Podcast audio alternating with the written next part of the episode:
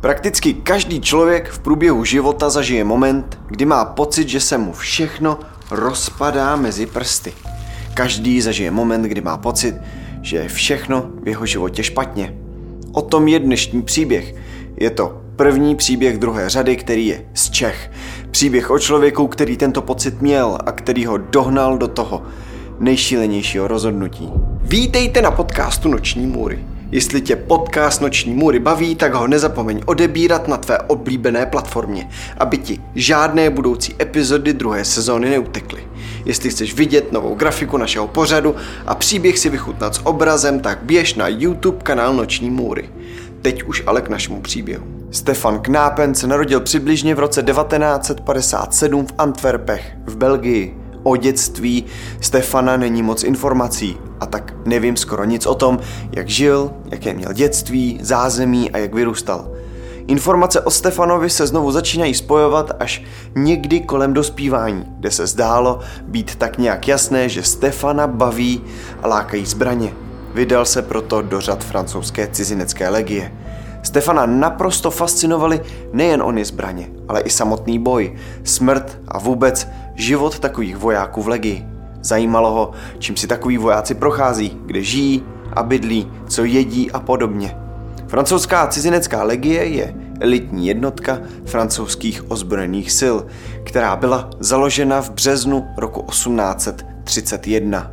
Původně byla cizinecká legie založena jako jednotka zahraničních dobrovolníků, a to protože cizincům byla po červencové revoluci v roce 1830 zakázaná účast v regulérních jednotkách francouzské armády. Legie byla určena k ochraně francouzského koloniálního panství, ale účastnila se i evropských válek. Právě život vojáků v legii, který Stefan tolik toužil poznat, je to, co nám z tohohle období Stefanova života ubírá tolik informací. Životy vojáků ve francouzské cizinecké legii i vojáků všeobecně jsou často zahaleny tajemstvím a není snadné dopátrat se konkrétních informací, dat nebo situací. Z legií se stěží přenesou k veřejnosti kompletní informace dávající smysl a i z tohoto důvodu není jasné, proč byl po pár měsících Stefan z legie propuštěn. Spekuluje se o dvou důvodech – Stefan byl postřelen a možná právě tohle zranění způsobilo Stefanovi nějaké vážné důsledky, kvůli nímž nemohl pokračovat v životě vojáka. A nebo to bylo jeho mentální zdraví, se kterým byl dokonce hospitalizován v nemocnici a následně propuštěn zpátky k legii. To, co Stefana mělo sužovat, byly deprese, Avšak to, zda byly tyhle psychické problémy natolik velké a silné, že s nimi Stefan nedokázal fungovat a musel ukončit své působení jako voják, není jisté. Ať tak nebo onak, tak jedna z těchto věcí se Stefanovi stala osudnou a on musel být na dobro propuštěn z legie s tím, že měl invalidní důchod. Co však víme stoprocentně je, že nějakou dobu před 40. rokem Stefanova života měl za sebou už tři manželství a všechny tři skončily rozvodem. Možná to byl právě třetí rozvod, možná to byly duševní problémy a třeba vzpomínky na legii a boje byly to, co Stefana přimělo přemýšlet nad tím, že své rodné Antwerpy opustí. Ať už to bylo však cokoliv, tak Stefan právě okolo 40. roku svého života odcestoval z Belgie a vydal se do středu Evropy. Země, která padla do Stefanova výběru, byla Česká republika, konkrétně tedy Brno. Brno Stefana okouzlilo. Bylo nádherné a bylo přesně tím, co potřeboval. Jiným místem, místem, kde ho nikdo nezná, nikdo po něm nic nechce, ale bohužel také místem, kde mu jen málo kdo rozuměl. Jeden člověk, který ale Stefanovi rozuměl, byla mladička, v té době teprve 17-letá Milada. Milada Stefana naprosto okouzlila a on se zamiloval. Možná to byla jeho cizí řeč, možná právě onen velký věkový rozdíl způsobil to, že i Stefan okouzlil mladou Miladu Vozmanskou. Rodiče Milady měli trochu jiný názor. Věk Stefana jim přišel naprosto nepřiměřený k věku jejich dcery. Nepřáli si, aby spolu tihle dva byli dokud. Stefan zmínil, že je z Belgie. Belgie zněla pro české rodiče Milady Vosmanské jako rajská hudba – Dávalo jim to jakousi naději a možnost pro jejich dceru. Stefan si s mladou Miladou rozuměl natolik, že se později rozhodli se vzít. S rodinou Milady se Stefan brzy zžil a nastěhoval se tak do domu, kde bydlel kromě Milady také s Milady mámou a mladšími sourozenci Milady, s Dášenkou a Honzíkem. Celá rodina takhle žila v brněnské části Starý Lískovec. V průběhu času měl Stefan s Miladou tři děti a všichni byli šťastní. Stefan se jednou za čas vracel zpátky do Antwerp navštívit svou rodinu a občas sebou vzal i Miladu a její mladší sourozence. A ti byli nadšení. Stefana milovali, rádi s ním trávili čas a on s nimi také neměl problém. Ačkoliv Honzíkovi bylo na přelomu tisíciletí teprve 11 a Dášence 13, tak se se Stefanem dost rozuměli. On měl děti rád, ať už ty tři své, které měl s Miladou nebo právě Miladiny sourozence. Rád s nimi trávil čas, bral je na výlety a užíval si s nimi zábavu. Kromě boje a zbraní měl Stefan totiž i další záliby. Mezi ty bizarnější patřilo sbírání příbalových letáků od léku, ale mezi těmi běžnějšími bylo třeba právě navštěvování hradů a zámků. I kvůli téhle zálibě Stefana Brno, Morava a celá Česká republika naprosto okouzlil. Hrady, zámky, ale i ruiny a pozůstatky minulých dob, kterých je Česká republika plná, byly právě tím, co Stefana lákalo. Jezdil proto z hradu na hrad, ze zámku na zámek a občas sebou vzal i sourozence Milady. Všichni za to byli rádi. Strejda Stefan děti vyvezl, oni měli zážitek, Milada s maminkou si chvíli odpočinuli a večer byli zase spolu všichni. V červenci roku 2001 se trojice Stefan, Honzík a Dáša vydali na další z takovýchhle výletů. Nikdo moc neřešil, kam konkrétně se chystají, protože se tyhle jejich výlety staly naprosto rutinní událostí. Trojice měla v plánu vydat se na další proskoumávací akci, tentokrát s jednou nocí strávenou počirákem.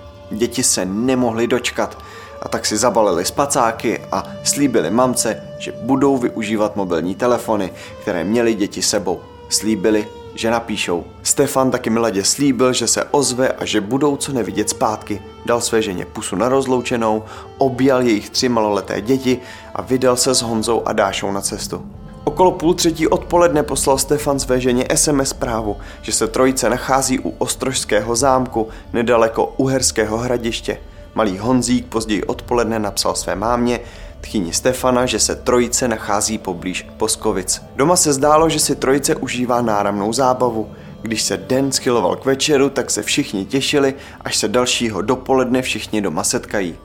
Ale nemělo to být tak jednoduché, protože Zatímco si trojice venku užívala zábavu a poznávali okolí Brna, tak v jejich domě ve Starém Lískovci, kde spal zbytek jejich rodiny, včetně malých dětí Milady a Stefana, začal hlasitě kňučet rodinný pes – Byly tři hodiny ráno a pes naprosto šílel. Škrábal na zdi domu, pískal, kňučel a štěkal. Milada Knápenová slyšela naříkání psa a i přes těžké a ospalé oči se rozhodla jít zjistit, co se na zahradě jejich rodinného domu děje. Když se probrala z noční malátnosti, zarazila jí hned jedna a v zápětí druhá věc. Škvírkou pod dveřmi ložnice viděla, jak na chodbě bliká světlo – Druhá věc, která Miladu zarazila a hned na to dokreslila hrůzu celé situace, byl kouř. Milada cítila kouř a slyšela praskání. Když do toho otevřela dveře vedoucí na chodbu rodinného domu, potvrdily se její nejhorší obavy.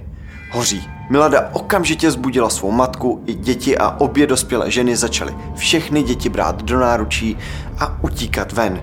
Následně se do domu vrátili, vzali ty nejnutnější věci a opět vyběhli ven. Když Milada po druhé vybíhala ven z domu, tak jí na chodbě v baráku zarazila jedna věc, která tam rozhodně neměla co dělat. Byl to kanistr. Co tam dělal kanistr? Kdo ho tam dal a proč? Milada neměla čas pokládat si další otázky a hledat na ně odpovědi. Vyběhla ven za dětmi a svou matkou a začala volat o pomoc, zatímco z kapsy lovila svůj mobilní telefon. Když ho konečně z kapsy vytáhla, tak vytočila 150, neboli hasiče. Dřív, než se však záchranné složky dostali na místo a dostali požár pod kontrolu, tak dům explodoval. Žár v domě totiž zachvátil a rozžhavil místnosti s plynovými spotřebiči, které vybouchly a dům tak lehnul popelem. Milada, která si vybavila onen kanistr v chodbě, sdělila své podezření jednomu z hasičů. Říkala si, že co kdyby je někdo chtěl zabít. A kde je Stefan s dětmi? Co když ten někdo jde i po nich. Hasiči se dali do šetření, při kterém zjistili, že Miladiny obavy nejsou ani zdaleka nepodstatněné. Hasiči totiž zjistili, že místnost, ve které byly ony plynové spotřebiče, byla odemčená. A to i přesto, že jí nikdo ze členů domácnosti, kteří v době požáru spali ve svých postelích, nezamykal. Jediní lidé, kdo by místnost mohli zamknout, byla Milada a její maminka. Ani jedna nic takového však neudělala. Ta místnost se zkrátka nikdy nezamykala. To však nebylo to nejzvláštnější, co hasiči dokázali zjistit. Zjistili totiž taky, že v téhle místnosti musel být puštěný plyn. A to pravděpodobně z přívodové trubky, která měla mít kohoutek nějaké dva metry vysoko. K tomuhle kohoutku nebyl připojen žádný spotřebič a proto byl vždy zavřený a nikdy se nepovoloval. V době výbuchu však měl být otevřený, co nejvíce to šlo. Ani to však nebylo vše. Další zajímavou věcí, kterou hasiči zjistili, byl fakt, že dům začal hořet ve čtyřech místech najednou, nebo velmi krátkou chvíli po sobě, a ve všech čtyřech místech byly nalezeny stopy benzínu, což dávalo smysl spolu s Miladiným povšimnutím podivného kanistru. Vyšetřovatelé se dali do práce. Hned v prvních hodinách vyšetřování bylo jisté jedno. Šlo o záměrný útok. Další věc, která jim přišla zvláštní, byla, že když se ptali Milady, co jí vzbudilo, tak řekla, že je jejich pes. Když tohle slyšeli, tak se zeptali, zda už hořelo či nikoli. Milada na to odpověděla, že ano, že hořelo. Vyšetřovatelé se tedy zeptali, zda jejich pes štěká na všechny. Milada řekla, že štěká pouze na lidi, které nezná. Policisté tedy začali pracovat s myšlenkou, že pes musel znát pachatele – protože neštěkal, když pachatel vešel dovnitř. Jinak by totiž jeho štěkot s největší pravděpodobností probudil někoho z domu. Jediné, co v téhle prapodivné situaci celou rodinu uklidňovalo, bylo, že malý Honzík a Dáša byli v tuhle příšernou noc mimo dům a tím i mimo nebezpečí. Jejich matka jim v první volné chvíli napsala zprávu. Řekla jim v ní, že se stalo neštěstí, ale že jsou všichni v pořádku. Následně se zeptala, kde jsou. Milada stejně tak napsala Stefanovi, sdělila mu, že se o rodinu nemusí bát, že ona, jejich tři děti, ale i její rodiče jsou v pořádku. Ani několik hodin po těchto SMS zprávách se však nedočkali odpovědi. Nejdřív si to vysvětlili tím, že je trojce výletníků v místech, kde zkrátka není signál. Pak si říkala, že si zpráv děti jednoduše nevšimli, nebo se jim třeba vybil telefon. Co jí ale přišlo už trochu zvláštní bylo, že ji neodepsal ani Stefan ani na další SMS zprávu neodepsal a to všechny znervozňovalo. Když se trojice stále neozývala a ani se v domluvený čas neukázala doma, tak se otec Honzíka, Dáši a Milady, manželky Stefana, rozhodl vydat na policii. Když inženýr Vosmanský přišel na policii nahlásit zmizení svých vnoučat, bezradně popisoval, že se trojice vydala na proskoumávání historické Moravy a že měla být po jedné noci zpátky – ale že nikde nejsou, na zprávy nereagují a nikdo o nich nic neví. Tohle oznámení přišlo policistům natolik podezřelé a zvláštní, že ani na vteřinu neváhli. Konec konců šlo o děti a tak nebylo na co čekat. Okamžitě vznikly teorie o tom, že Stefan mohl děti unést do Belgie a tak bylo vyhlášeno celostátní pátrání, do kterého byly povolány všechny složky policie. Policisté hlídali hranice, dálnice, železnice, kontrolovali chodce a dělali vše proto, aby se děti našly co nejdříve. Všem bylo jasné, že jde o hodiny, ne o minuty. Nikdo si nechtěl přiznat, že by jim zrovna Stefan, kterého děti tak milovali, mohl něco udělat. Avšak pak během sotva pár dní dokázalo rozsáhlé vyšetřování, které se kolem zmizení trojice rozjelo odhalit, že přibližně dva měsíce před tímto výletem se Stefanovo chování trochu změnilo. Policisté zjistili, že Stefan, kterého jeho manželka Milada vždy popisovala jako hodného, milujícího a naslouchajícího partnera i otce, měl začít být výbušnější, agresivnější a celkově takový neklidný a nevyrovnaný. Dokonce celá tahle fáze Stefanovy změny chování měla přerůst v to, že měl Meladu několikrát napadnout a udeřit. Melada ho však vždy v přítomnosti její rodiny i přátel omlouvala a vysvětlovala celou situaci. Chování svého manžela měla Milada omlouvat tím, že je toho na něj prostě moc. Že žijí v baráku s maminkou a že barák jim pomalu padá na hlavu. Říkala, že se se Stefanem domlouvali, že by chtěli barák zrekonstruovat. On s tím souhlasil, ale nakonec se zdálo, že to úplně nezvládá. A třešničkou na dortu pro už tak nalomený psychický stav a vytížení Stefana mělo být i to, že v tom stejném období se měly ozvat belgické úřady s tím, že Stefan dlužil nějaké peníze jeho bývalé manželce. Milada říkala, že všechny tyhle jeho výkyvy nálady byly způsobené právě tím a že všechno bude zase v pořádku. A všichni věřili, nebo se o to minimálně snažili, ale zmizením dětí se všechno změnilo. Už Miladě nikdo nemohl věřit, že všechno bude zase dobré. Pátrání se prodlužovalo a policie proto povolala do akce 11 člený tým těch nejlepších kriminalistů v Česku. Tenhle tým měl název Děti a neměl nic jiného za úkol, než najít 13-letou Dášu a 11-letého Honzíka. Avšak tenhle úkol, jak týmu Děti, tak celé policii stěžovala média. Ta totiž tiskla tou dobou na předních stranách každého většího bulvárního plátku fotky dětí spolu se lživými nadpisy o tom, kde děti byly viděny – noviny, ale i veřejnost sama, takhle policii informovala o tom, že děti byly viděny v Paříži, v Praze, v Ostravě a v dalších koutech nejen České republiky, ale i světa. Každý takový typ mohl pomoci, ale také zdržoval policii od práce, jelikož každý jeden z nich policie musela prověřit. Až pátý den vyšetřování 7. července roku 2001 přinesl konečně tak dlouho očekávanou stopu. Na policii zavolal muž z vesnice Nebovidy a ohlásil nález mrtvoly muže na okraji lesa. Když na místo dorazil policejní tým, okamžitě poznal, že mrtvola byla již ve stádiu rozkladu, což hodně stěžovalo možnost rozpoznání obličeje. Z dokladů, které však u mrtvoly byly nalezeny, vyplynulo, že se jedná o pohřešovaného Stefana Knépna. U mrtvého Stefana, kromě dokladů, policie také našla mobilní telefon a dalekohled. To kriminalisty překvapilo.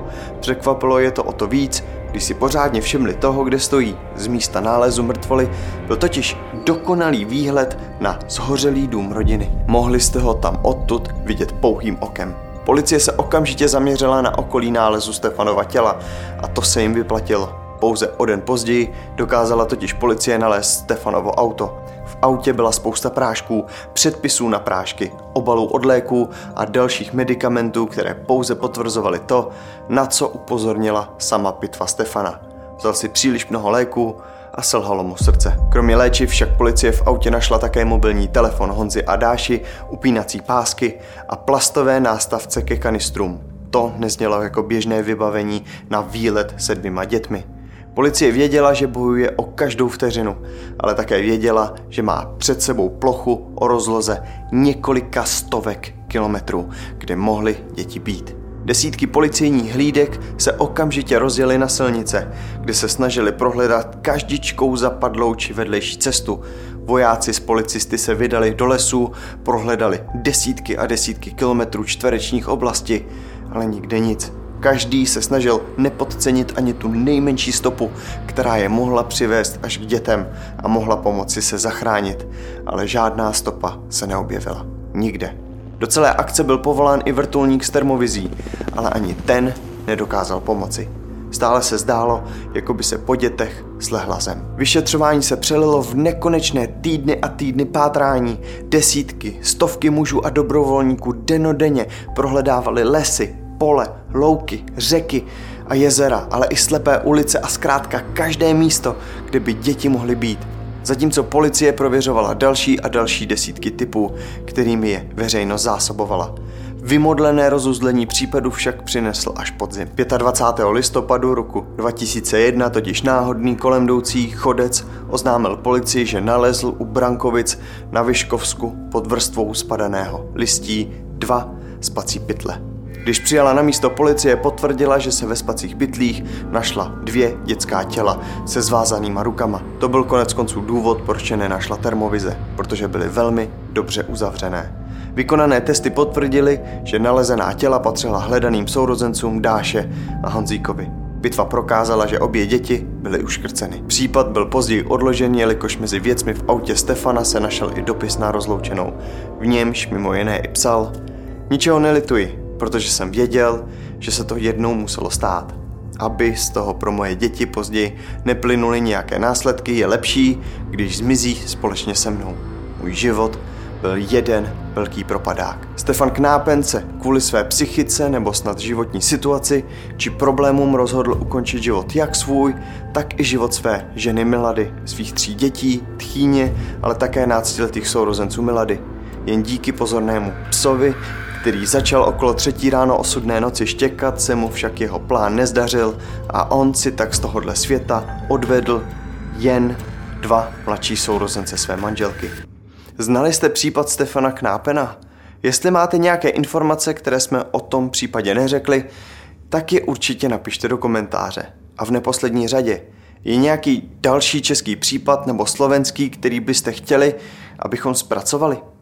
Napište to do komentáře.